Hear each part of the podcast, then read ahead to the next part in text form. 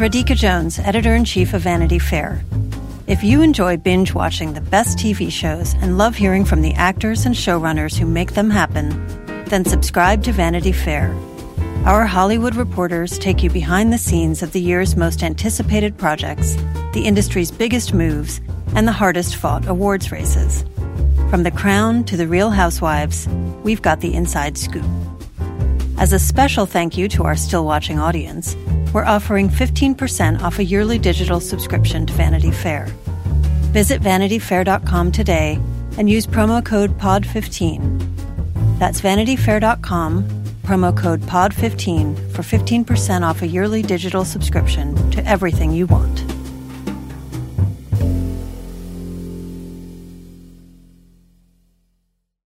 This episode is brought to you by Progressive. Are you driving your car or doing laundry right now? Podcasts go best when they're bundled with another activity.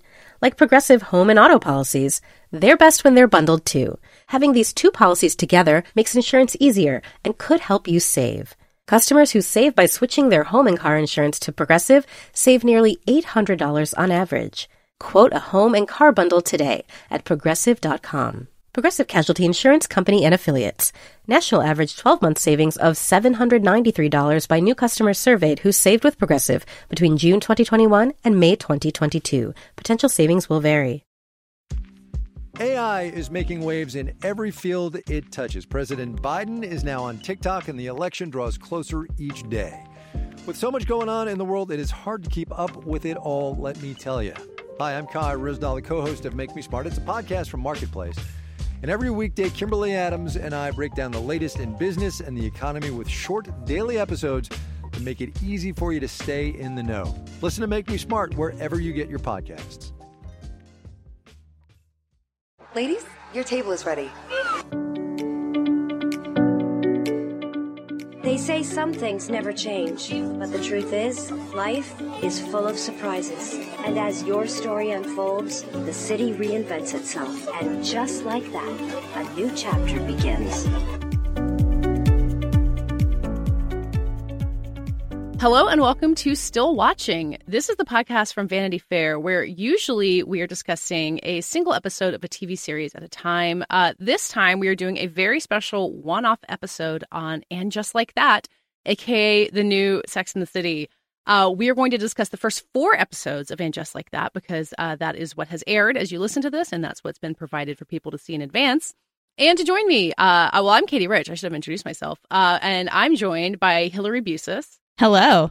And Julie Miller. Hello, hello. Hillary, that was such like a sexy hello, such an introduction. Ooh. Very Sex and the City appropriate. I mean, do you, I, I could just do this entire thing as Samantha. If that would help. Would, would that be would that be fun puns? For everyone? Oh, honey. I want you to have as many uh, puns as possible to us, because there's they're seriously lacking on the new Sex and the City. Yeah, well, at least we are four or sorry, three white women discussing. It's true. It's true. It's the only uh, legally required to discuss the show, I think.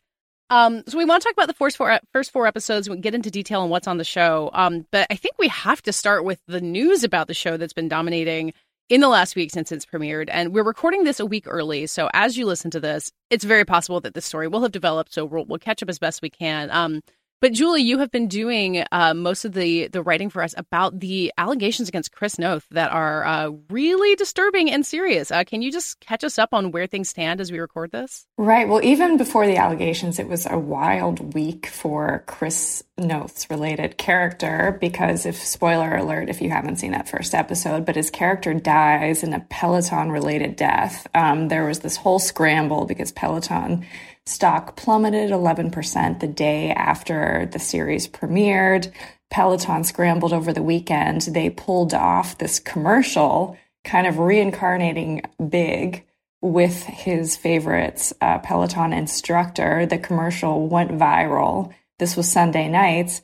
And Ryan Reynolds was responsible for it, which is a weird footnote that I feel like doesn't have to be included. Right. He has a production company. He was there. Somehow he manifested this whole thing, and he provides the voiceover. Anyway, cut to Thursday. There's terrible allegations surface in The Hollywood Reporter from Kim Masters, in which two women who did not know each other, do not know each other, came to The Hollywood Reporter, um, I guess, in, in the fall after H B O Max announced that they were going to reboot the series.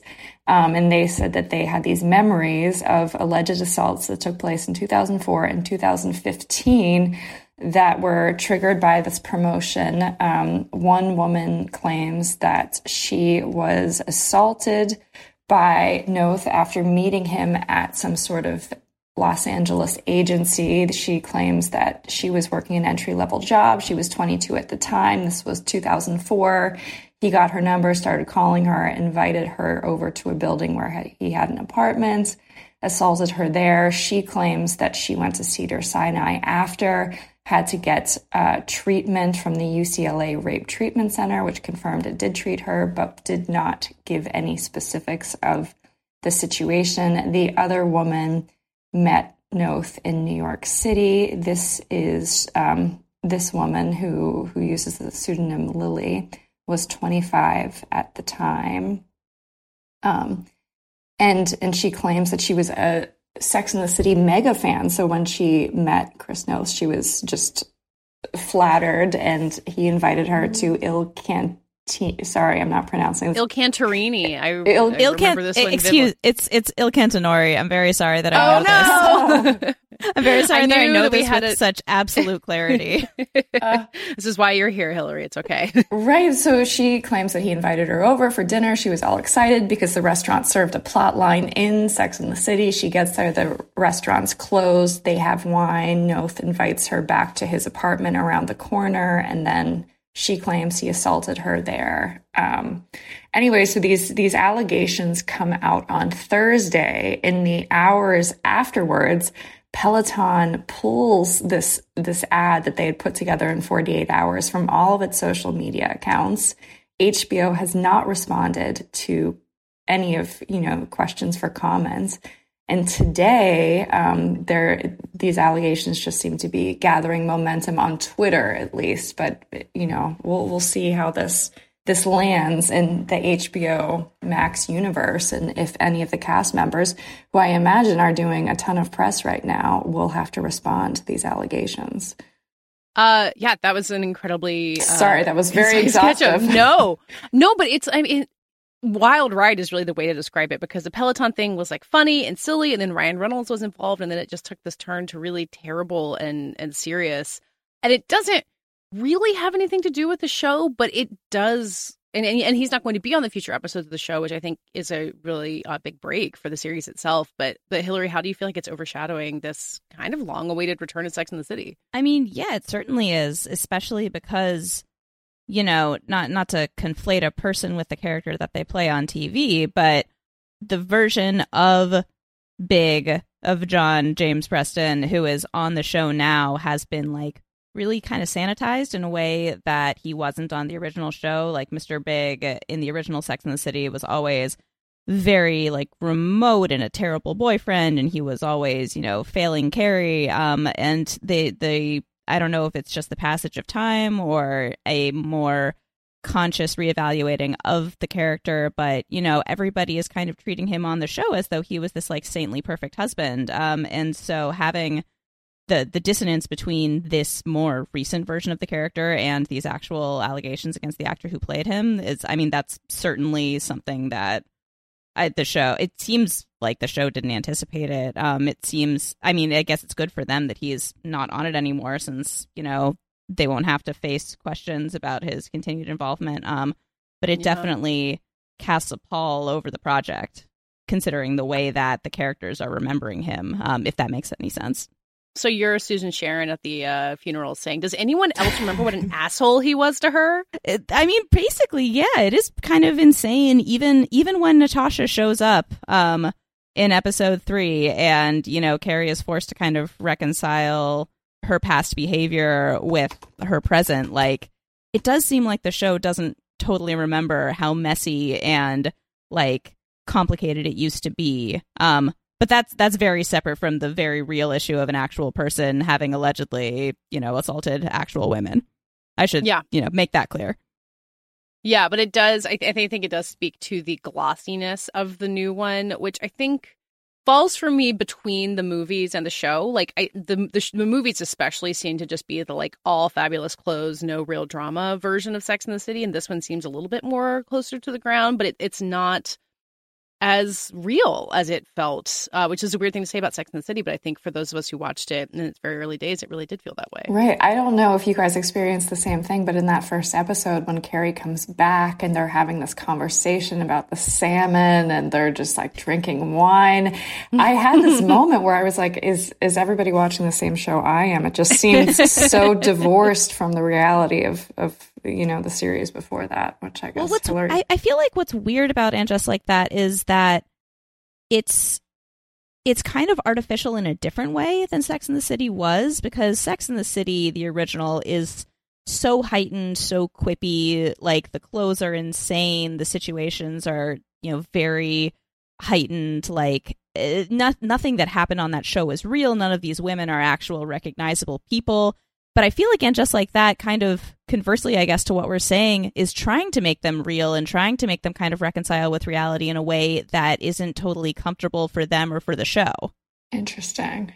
Like, I think if the if the movies went too far in the direction of, like, we're just going to have fashion and shoes and, like, puns, then this is maybe trying to correct for that, but it's still an overcorrection. Exactly. Yeah. I mean, I think you see it really obviously in this fourth episode where you've got um, Charlotte trying to invite black friends to a dinner party and worrying about them being only the only black people. And earlier in the season, you kind of have Miranda like really struggling her way through this class. I mean, I think the really conscious effort to have people of color on the show at all um, is kind of, I mean, they had to. They couldn't have had this show be as white as it was in the original incarnation. Uh, and I've got, I've really kind of come around on some elements of it. Like, I think. Like Charlotte and Harry as the only white people at this dinner party is funny. Like they and they, there are a lot of like good moments in that. Um, but it can feel really awkward because there's still a bunch of white people like kind of trying to catch up with the moment. Like, where are you guys landing on that specific um, attempt to update the show? I appreciated that they kind of leaned into that blind spot with these scenes around the dinner party and kind of incorporating that as the storyline because the show had been so white. I, I mean, Charlotte Charlotte even says, I wrote this quote down, it is unacceptable that we had that we uh, or sorry, it is unacceptable that we don't have a more diverse friendship circle, which like really like that's a ridiculous thing to say. It does feel like something that Charlotte would say, and it does right. feel like oh yeah it's, it's a commentary on the show, but it does make sense also within the show's universe that she would be like having this panic. Yeah, very much. And it makes sense for Miranda too. Like, I think in that first episode, like her like extremely cringeworthy like moment in the classroom was felt pretty terrible to me, but I do think her as a woman who went to the Women's March and is like trying to catch up on intersectional feminism and, and struggling at it. Like, that does make sense as a character beat, even if it's not been presented in the most elegant way sometimes. It does. But yeah, I think I think that Charlotte making friends with like a high powered like black woman who is really just like in the same in the same socioeconomic like circles as her makes a ton of sense. I think that Che Diaz, Sarah Ramirez's character, is really interesting, especially seeing how they're going to interact with Miranda. I think that the Miranda storyline with her professor is the one that's like not sitting mm-hmm. well with me, especially like that conver- when they have that conversation at lunch or at dinner about like parenting and trying to have it all. It's like, I, I just don't believe, I don't buy that this woman would want to spend any time with Miranda outside of the classroom, given the way that Miranda has acted every time they've interacted. Yeah. And that that character um, played by Karen Pittman still feels like a sounding board for Miranda more than a person, um, which I think is true of basically all of the new characters of yeah. color, except for maybe uh, Che Diaz. Like, I think they are yeah. more of a person. And like, I think we're obviously heading up to Miranda, like having a crush on Che, whether or not that actually is a relationship. Um, so I'm intrigued to see where that goes. And the rest of them, I'm like, all right, guys, catch up. Like, these are these have to be people, not just like window dressing. Yeah. To the although, although too, I guess the show's credit, they're trying a little bit with Naya's the only one I think that we've seen like at home away from any of the other characters, right? Like we've we haven't seen what uh, I for. Forgetting what Charlotte's friend's name is. Lisa, Lisa Todd Wexley. Lisa Todd Wexley. Yes. How could I forget? That's an incredible name, though. That's a yeah. perfect Sex and the City name. That's a really good Sex and the City name. But yeah, we haven't like gone home with her. We don't know what her relationship is like. We don't know like anything about her besides her interactions with Charlotte. And like we have seen Naya speak to her husband on the phone once. Which is, yeah, I, I think you see them like having coffee in the morning too, yeah. as like part of a montage. But yeah, it's it's not much. I do think that um, just to uh, talk about Lisa Todd Wexley for a second. So that's Nicole Ari Parker, and then her husband's played by Chris Jackson, aka George Washington from Hamilton, and the two of them just really fit into this world. I really like them as like Sex and the City side characters. So I I hope we get to see more of them because they, they they are well set within the Manhattan of the show, I think. Right. Yes. And uh, and Seema, who we meet in episode four, I think also seems like more of a person.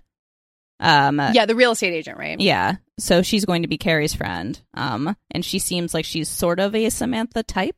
Right, exactly. I know. Mm-hmm. I, I'm excited to hear more about her her dating app storyline. Because she seems the entry point to me about, you know, Michael, Michael Patrick King has teased that one of the reasons they needed to kill Big off was because they wanted to see Carrie explore these storylines that she couldn't otherwise, including Carrie getting into dating apps. So it seems to me that Seema is going to be the whole dating app liaison who who introduces Carrie to that world, if if my guesses are accurate. I'm David Remnick, host of The New Yorker Radio Hour. There's nothing like finding a story you can really sink into that lets you tune out the noise and focus on what matters. In print or here on the podcast, The New Yorker brings you thoughtfulness and depth and even humor that you can't find anywhere else. So please join me every week for The New Yorker Radio Hour, wherever you listen to podcasts. Apple Card is the perfect cash back rewards credit card. You can earn up to three percent daily cash on every purchase every day. That's three percent on your favorite products at Apple, two percent on all other Apple Card with Apple Pay purchases, and one percent on anything you buy with your titanium Apple Card or virtual card number. Visit apple.co slash card calculator to see how much you can earn. Apple Card issued by Goldman Sachs Bank U S A, Salt Lake City branch. Subject to credit approval. Terms apply. I do think killing Big was the right thing to do. D- aside from all of this outside of the show drama we've been witnessing, like I think that makes for a more interesting story. And I think the show never really knew what to do with Carrie as a happy, happily married person. Like that's not right. a version of a story that, that feels comfortable for this character that we know. Yeah, it always felt, I mean, it always kind of, the whole storyline of the second movie is like, maybe we shouldn't have, like maybe I shouldn't be with him. Am I bored? The whole storyline of the first movie, obviously, is that he still can't commit to her. Um, like, and she still throughout all of this, like, keeps her old apartment. Like, it does kind of seem like the show always wanted to have her have like one foot out of the relationship, and just yeah. But I, but I will say the way that they killed him is still ridiculous. I know. What would have been a better better take on that? If I, she called nine one one, I don't. It was, if it hadn't been like a montage with Lily playing the piano, right? I know. It was a whole Godfather-esque scene that cuts between that that classical music and then the. But Michael Patrick King said that he actually raised the subject of potentially killing Big off to Chris Noth before. He didn't say around what time, but it very much seems like he was trying to make up for that, um, for marrying her off and having her as comfortable as she was. It does seem, and I don't want to be glib about this at all, but the show has, you know, said so much during the promotion of it that they are going to be leaning into these real issues like the pandemic and with Miranda's drinking and that's how she's coping. All these very real life issues that we would get to see the character characters grapple with. And if we were seeing the version of Big that we saw in seasons one or two, I feel like a mm. very plausible storyline could be that Big was like outed as some Me Too, I, yeah. Me Too, Me Too. He could have had a Me Too moment. So this honestly, feels... I kind of oh, thought yeah. that I kind of thought that that's why they bothered introducing his secretary. That like she must have. Oh. Some, I don't. I, I thought maybe she would have a skeleton or something in the closet, but uh, or you know, she covered something up. But I guess that may maybe would be too dark. Too dark, even for a darker, uh, even for a darker sequel to Sex and the City. Right. Yeah. They are just very do very much doing a neat job of kind of like returning Carrie to square one in terms of like selling off this apartment, getting her back there. They're doing a pretty, mm-hmm. pretty efficient job of that. All of her and old I... clothes still hanging in that closet. Right. Yeah. She just kept the uh, the apartment as a like a, a satellite closet. You know, who hasn't? Um, it's like I a museum her to her to her younger self. I mean, it's crazy. I mean, if you walked into that apartment, I would like flip my lid if they like recreated that apartment as some kind of pop up thing. I would I would be there in a heartbeat. Um, I like getting her in the third episode where she's snooping around in his stuff and meeting up with Natasha. I feel like that's a really good place for that character to be. Like, paranoid Carrie is always kind of fun.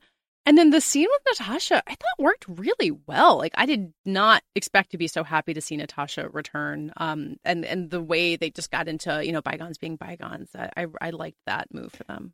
Well, it's weird. Because I spoke to the writers. They said that bringing Natasha back was a way to remind viewers that this relationship with Big wasn't always pretty. It was very messy at the beginning. Um, but again, it's like they, they did a... a good job of that with some aspects, but her going through Big's effects, I don't know if you guys had the same thought, but I was thinking Carrie would find something much more incriminating than like a Pinkberry, you know, punch card.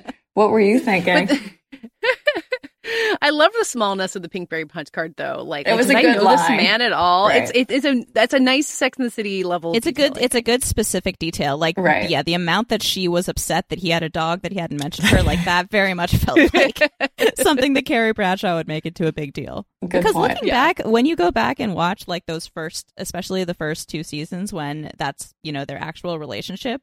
She really does come on very strong very quickly and doesn't seem to have any understanding for, like, why he has reasonable, like, objections to that. I know. I need to go back and watch those episodes. I know. I have. I haven't rewatched in a long time. I, I rewatched re-watch it in a in a fugue state when I was uh, on maternity leave and, like, you know, up at three in the morning. So maybe my my recollection uh, is definitely colored a little bit by that. But um... oh, I would love to read that essay about your experience going through that at that time of your life. Um, can we talk about Stanford and Anthony, um, especially because in this uh, fourth episode, um, it seems like they're writing off Stanford because Willie Garson died, which is a, another really sad aspect of this show coming back. I found that write-off very weird. I have never been a fan of Stanford and Anthony being married at all, so them getting a divorce feels like for the best. But, I mean, is it just the best that they could do with, you know, this tragedy striking in the middle of production? I mean, yeah, what did Michael Patrick King say to you about uh, Stanford, Julie, if you talked about that? Well, he said initially that he had Stanford in all of the episodes for the season, um, but Willie Garson didn't even realize he would be as sick as he ended up being. So I guess when Willie did get That's sick, Michael Patrick King actually wrote this very beautiful lunch scene between Carrie and Stanford that was going to be essentially a goodbye, with Stanford explaining that he was going to go off um, for, to represent this client via TikTok. Uh, and it was a beautiful scene, but I guess Willie was only able to shoot part of it. He wasn't able to conclude the scene, so he passed suddenly, and Michael Patrick King had to just sort of paper over the fact that they didn't have a way to really walk his character out elegantly. So that's why we get the truncated scene where all of a sudden we find out that Stanford flew the coop without saying goodbye to anyone. That is so, that is like so heartbreaking to know that that's really the reason. Sad. It's so heartbreaking. And I guess his last day on set was filming um, Big's funeral. And it's hard to believe that he was so sick because he's so full of life during those scenes. I know. And you forget how good he is. Uh, I think episode three, there's that amazing scene where he's Uh, at the foretop, and the door keeps hitting him, the yes. kitchen door. And then uh, episode four, he still managed to film a few scenes for that, but the genius scene where he's like hiding out and he runs back in to get his martini. Um, it's just very sad. Yeah, that um that lunch scene, because you forget like how much of Sex and the City is based on them sitting at restaurants. Um, and that one with them at the kitchen door is so funny and so well done. But he will be missed. Uh, I just, right. Yeah, and, and just like considering what a what a big part of the show he was, like, I understand the limitations, and you know obviously they didn't plan for it to be this way. Obviously they would have done anything to change, you know if they had filmed it earlier or something, maybe something else he could have been sent off another way. But even so, I, I feel like the solution is just very uh, it it feels it feels haphazard because it had to be, I guess, and it's just kind of a shame that that had to be what happens for Stanford, who you know we I guess you know Carrie is not going to see him again, and I kind of wonder how the show is going to handle that further down the line. Right. Yeah. Was he why does it make sense for Stanford to manage a TikTok star? Is that a thing that's happened before? I don't I know. I can't remember what Stanford's original... We learned Stanford's job at the very beginning of the show, and then I think he just never talked about it again. Um, not that he needed to. Like, I don't care what Stanford's job is. Well, what was... Anthony was a wedding planner, right? Well, right. Did, yeah. Why is he running a sourdough business? Because he started a sourdough started during the pandemic, Hillary. Obviously, the p- pandemic is a huge part of all of their lives, where they wear no masks and just go to restaurants all the time. And what? Uh, so I mean, it's all hot guys work there? What's the premise? Yeah, it's like, they, they it, deliver it called, uh, like hot buns or oh, something. Right. Yeah, you know, because when you when you buy bread, you want it to be delivered, like hand delivered by a shirtless man. Uh, yeah, Anthony having a bakery. I mean, that's fine. Like, whatever. Everyone. Okay, apparently, like, apparently Stanford has always been a talent agent. Uh-huh. Oh, okay. We just never knew anything about his work. I feel like his his storylines were never about work. They were always just, you know, his dating life. As far as I can remember. Yeah. I'm going to really miss his, his point of view. Yeah, but I, I do agree with you, Katie, though, that it was always, like, crazy that the show put him and Anthony together, uh, or that the movies oh my God. put him and Anthony together. Um, yeah. And so it's nice, I guess, at least to divorce, like, put them out, put that relationship out of its misery. Yeah. Yeah, I mean, at least in, like, the, when we do see them together, we see them just fighting all the time. Because that because they the always hated each other. Sense. That was I the whole know. point. I know. They needed to be able to continue hating each other without being in a relationship. And if you are watching this video, either I'm dead or I'm in a very, very, very bad situation. She said, oh, my God, I can hear gunshots. I can hear men outside. Where are they? What have they done to them? Are they dead? Are they not dead? There is one suspect, her father, the Sheikh. It's Madeline Barron from In the Dark. We've teamed up with our new colleague, Heidi Blake, at The New Yorker, to try to answer a question about one of the richest men in the world, the ruler of Dubai. Why do the women in Sheikh Mohammed's family keep trying to run away? There's five policemen outside and two policewomen inside the house. So basically, I'm a hostage. And he reminded me that Sheikh Mohammed can get me anywhere. Because you're a rich and powerful person, you can effectively break any law you want in our country and get away with it. The Runaway Princesses is available now. Follow In the Dark wherever you get your podcasts. Um. All right, where are we landing on Miranda's whole deal? She's, like, of the three of them, I think the one who's struggling. I guess, well, I mean, Carrie's a widow, so, like, fine, she's struggling too, but, like, she's got this drinking problem that's been, like, telegraphed pretty broadly throughout the whole time. She and Steve are not sleeping together. It seems like uh, Che, it's going to be, I don't know, like, I mean... Uh, she has to constantly gonna... listen to her disgusting son have sex. Oh, Brady sucks much. so much. Why do we have to deal with Brady being so awful? I was so not gross. expecting that episode to open up with him having sex. I was not ready for that. Yeah, like, the first episode, like, one of the first things we hear is about Brady having sex. Not, not what I wanted. Not cool, like... I get that. I guess, you know, I mean, it's good, I guess, that it's not called Sex and the City anymore since so few of them are having sex. But I don't want the one representative of sex to be a seventeen-year-old child. Ugh. Um. So anyway, what do we what, what do we think that happened with Man- Miranda? How do we feel like they're dealing with her? I... I mean, Miranda always Miranda always got the short end of the stick on the show. Um. She I, everybody got. like their share of humiliation sometimes, but it sometimes felt like there was kind of a particularly, like, sadistic streak. Like, she ate cake out of the garbage. Right. Oh yeah, I think of she, her. I think of that often. she she had, like, one time her entire, like, C plot was a guy in a hot dog suit hitting on her. Like, with with these things in the show's history, I guess it makes sense that she would be unhappy and. uh And searching and kind of pathetic, but yeah, I, it's a it's a bummer, the Miranda storyline. I think maybe that's just because I would imagine all three of us probably identify as Mirandas. But oh, I don't know actually. No, Julie, I guess you're you're maybe more of a Carrie. Oh, I I am so flattered at this analysis. I where are you, who are you, Julie? I don't know. I, I guess I've never. I maybe I had a little bit of Charlotte, but I love Hillary's take. Katie, what are you?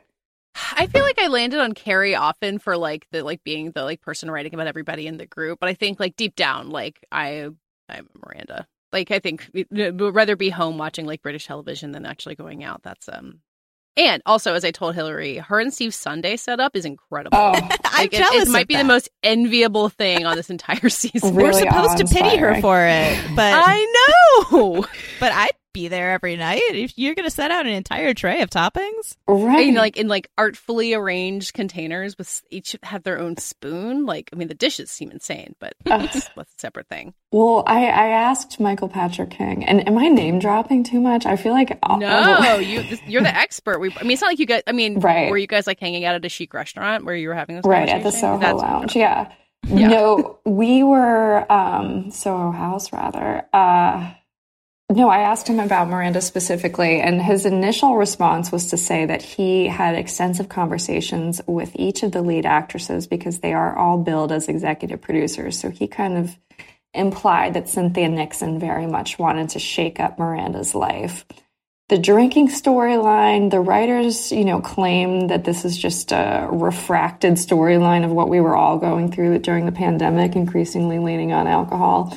But the writers were also saying that of the characters, Miranda is the least likely to settle for comfort. She was always questioning things, so she would have a hard time kind of finding herself in this very stationary Sunday bar fueled existence. Um, and when I asked about the Che storyline, because I picked up on in episode three a very romantic chemistry. Um, oh yeah, oh, that's yeah. that's explicit for sure. So, but e- Michael Patrick King and the writers of episode three kind of bristled at that suggestion, saying that, you know, Miranda's eyes were more just widened, like this was a moment for her to kind of be exhilarated and kind of just jolted out of whatever sleepwalking existence she had had. Um, but it has to, they, huh. they have such incredible chemistry. So that, I mean, that's interesting to hear because it definitely feels like the show is, like Katie said before, at least setting Miranda up to have a crush on Che, even if it doesn't, like, I, I think that right. it doesn't seem super invested in Miranda and Steve as a relationship anymore in the way that it did previously. Poor Steve. Steve just, he needs to go out. I don't know. He's half deaf. Do we know why he's hard of hearing now? I just feel bad for him. He can't hear. Yeah. Yeah, I don't know. I wonder if that's going to come back in some Poor way. Steve. I mean, do you, do you think they're going to break Miranda and Steve up?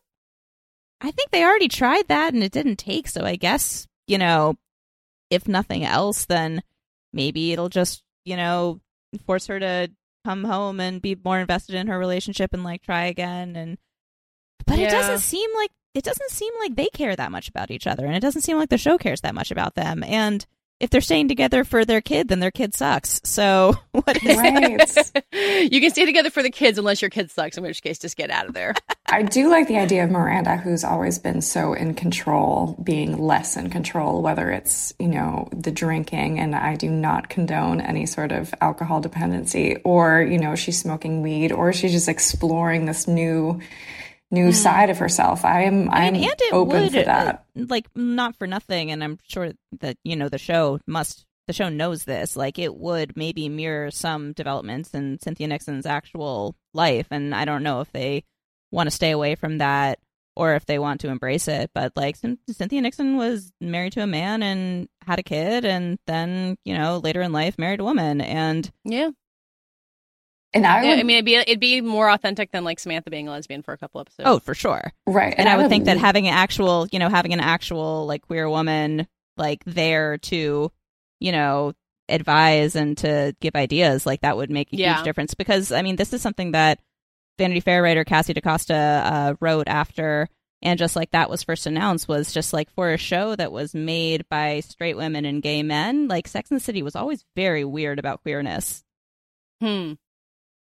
And the show now seems to be, I mean, through Che at least, and maybe in other ways too, um, kind of addressing that and trying to correct for that as well. Like, not just the whiteness, but also like, you know, there's an entire episode in the original series about Carrie being uncomfortable with like the concept of bisexuality, which is like crazy to think now that there was yeah. like half an hour of her just being like, are bisexual people real?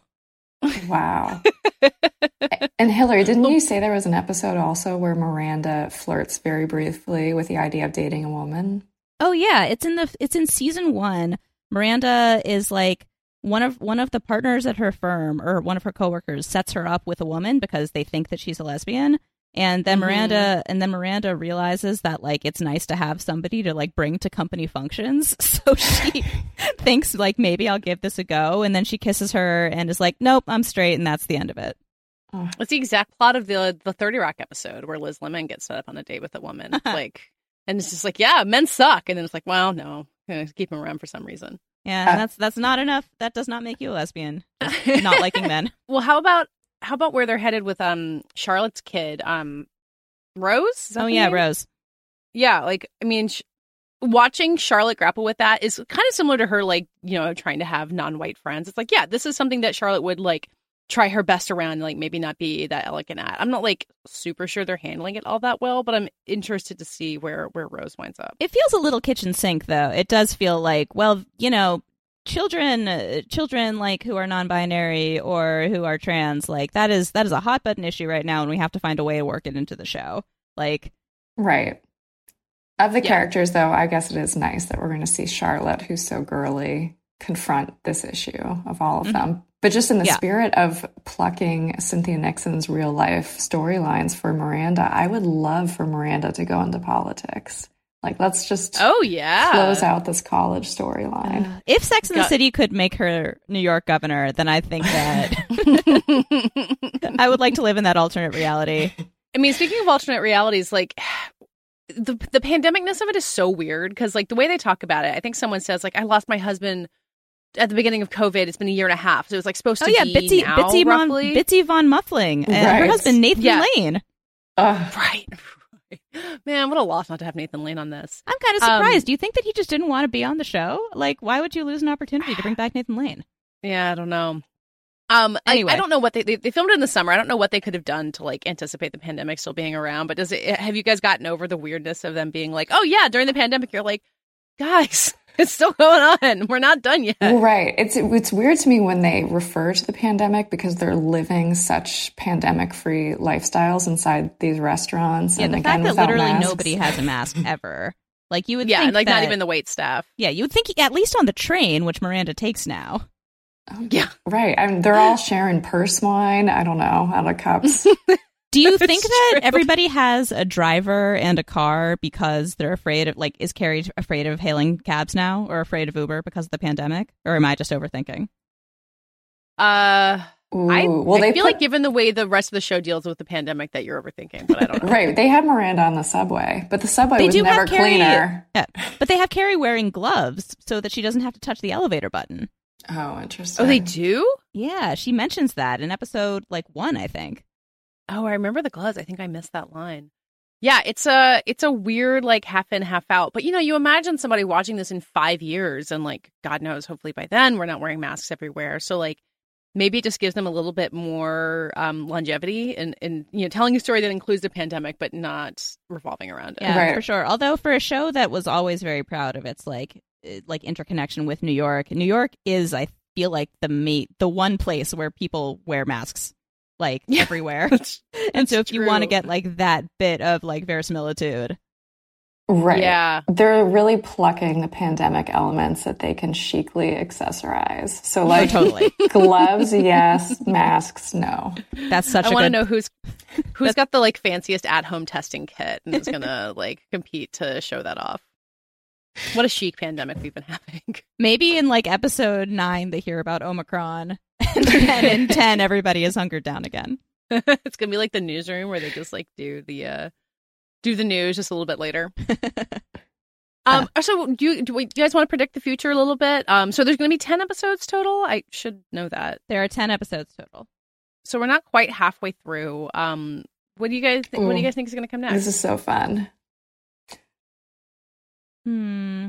Carrie's definitely, she's going to go on some dating app dates. She's going to realize how different the dating world is. I'm just, like, thrilled for her to get back there on, on the scene. Are we going to see Aiden again? Is that is that oh. Aiden is Aiden is confirmed to return, much to my uh, much to my distaste. I, I am an on the record Aiden hater, and if this show, after everything we've been through, just up and has her wind up with Aiden, I am going to, like, throw my like Manolos into the river.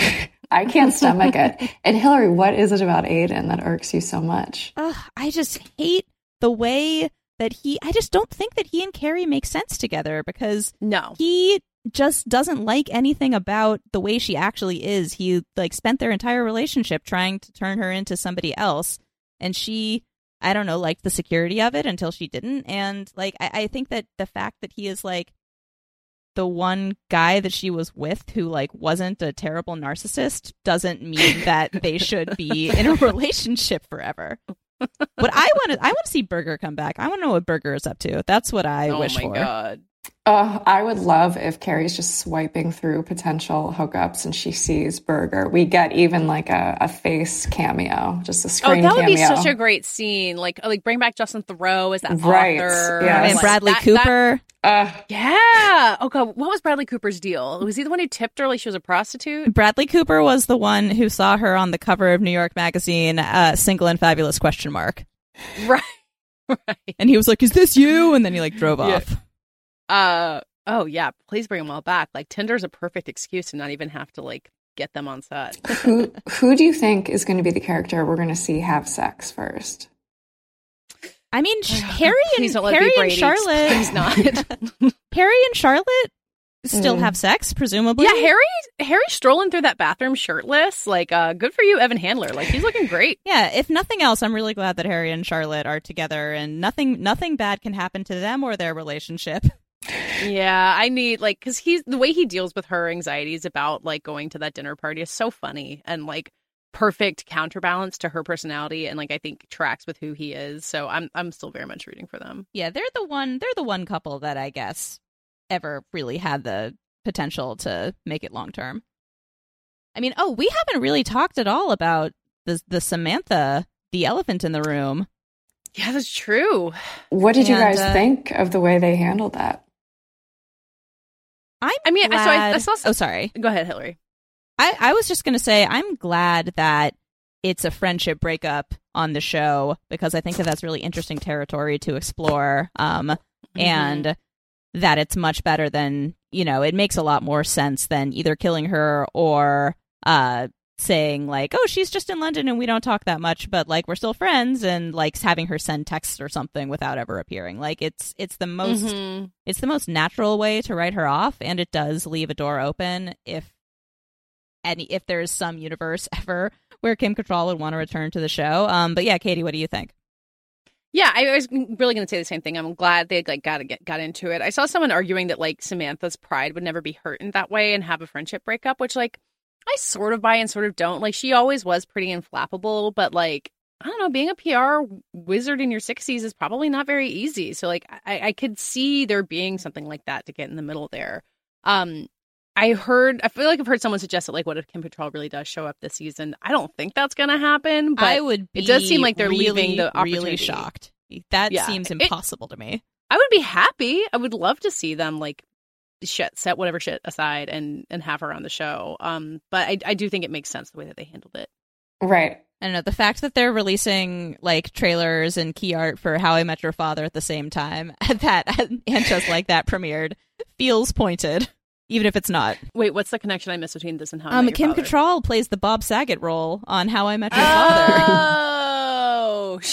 Oh, so she's on her own entire she's got another show happening road. yeah at the same time. Wow. wow. Good for her. What do you think, Julie? Do you miss Samantha?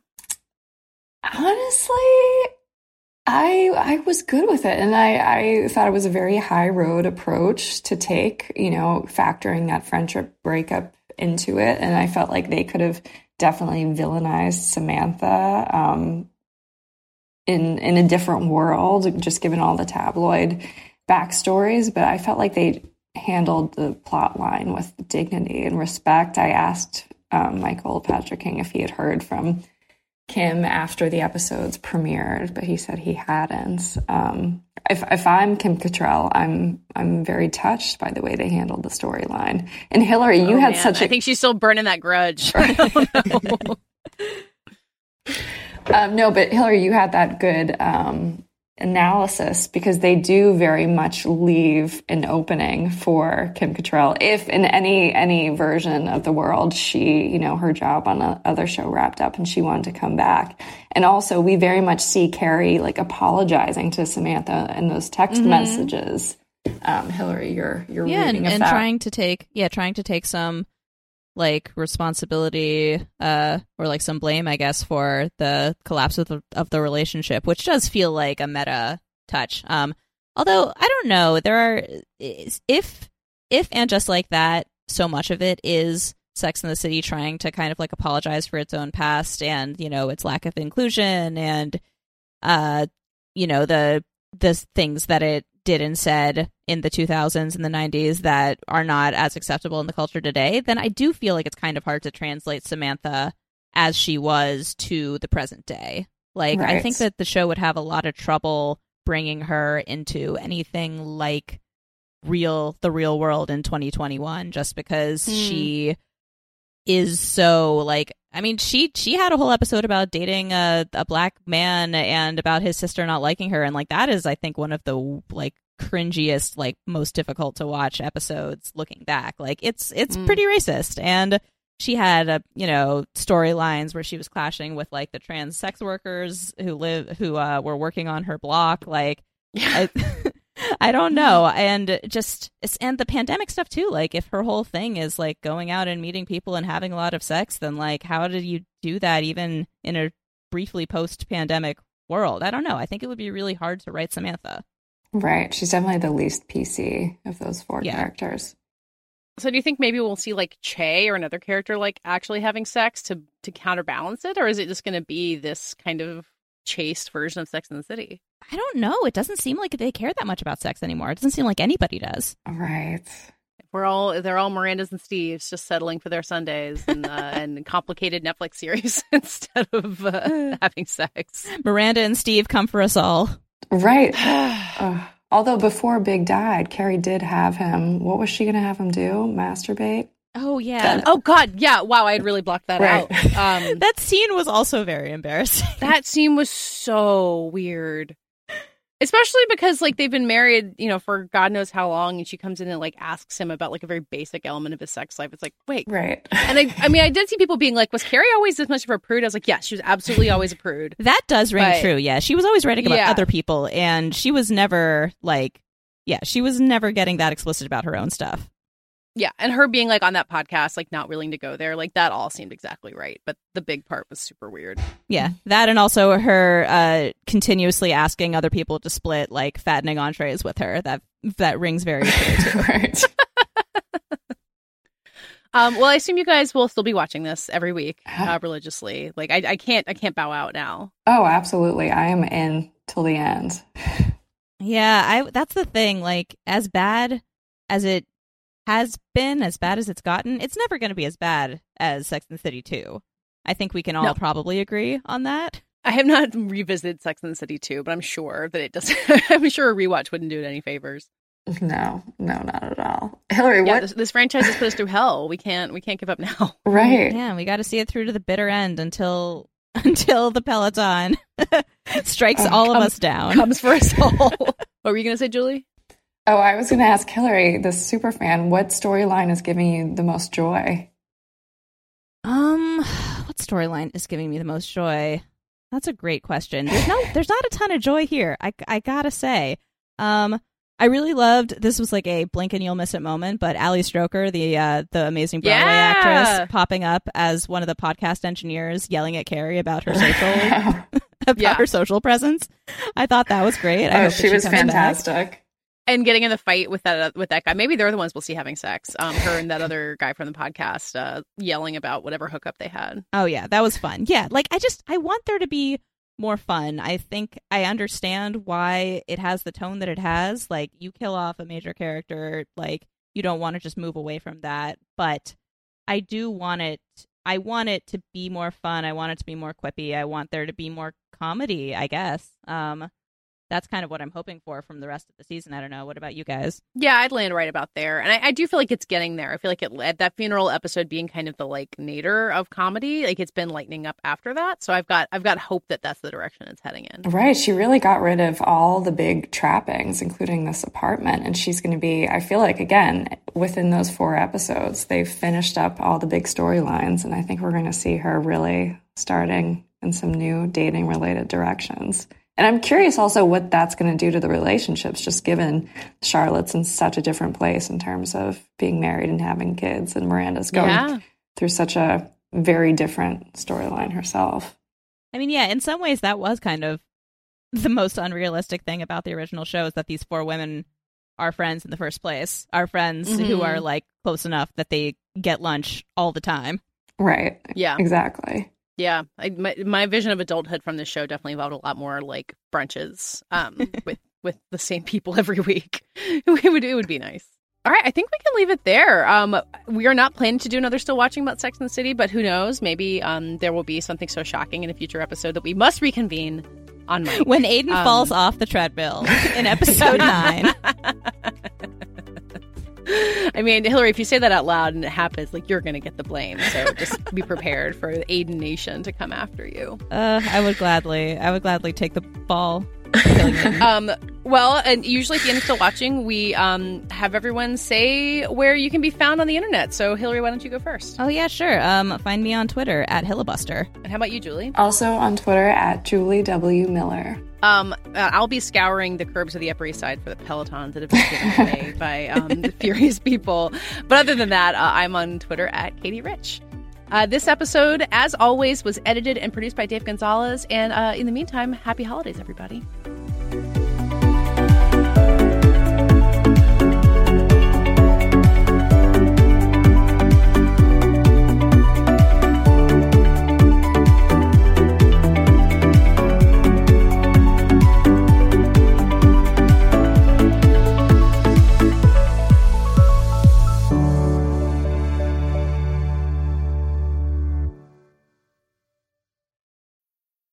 I'm Alex Schwartz. I'm Nomi Fry. I'm Vincent Cunningham, and this is Critics at Large, a New Yorker podcast for the culturally curious. Each week, we're going to talk about a big idea that's showing up across the cultural landscape, and we'll trace it through all the mediums we love. Books, movies, television, music, art. And I always want to talk about celebrity gossip, too. Of course. What are you guys excited to cover in the next few months? There's a new uh, translation of The Iliad that's coming out, Emily Wilson. Oh. Really excited to see whether I can read The Iliad again, whether I'm that literate. I'm, I mean, the jury is out. I can't wait to hear Adam Driver go again in an Italian accent in Michael Mann's Ferrari. He can't stop. I mean, and, and bless him. I can't wait. Molto bene. Molto bene. We hope you'll join us for new episodes each Thursday. Follow Critics at Large today, wherever you get podcasts. You really don't want to miss this. Don't. Don't miss this. Don't miss it. See you soon.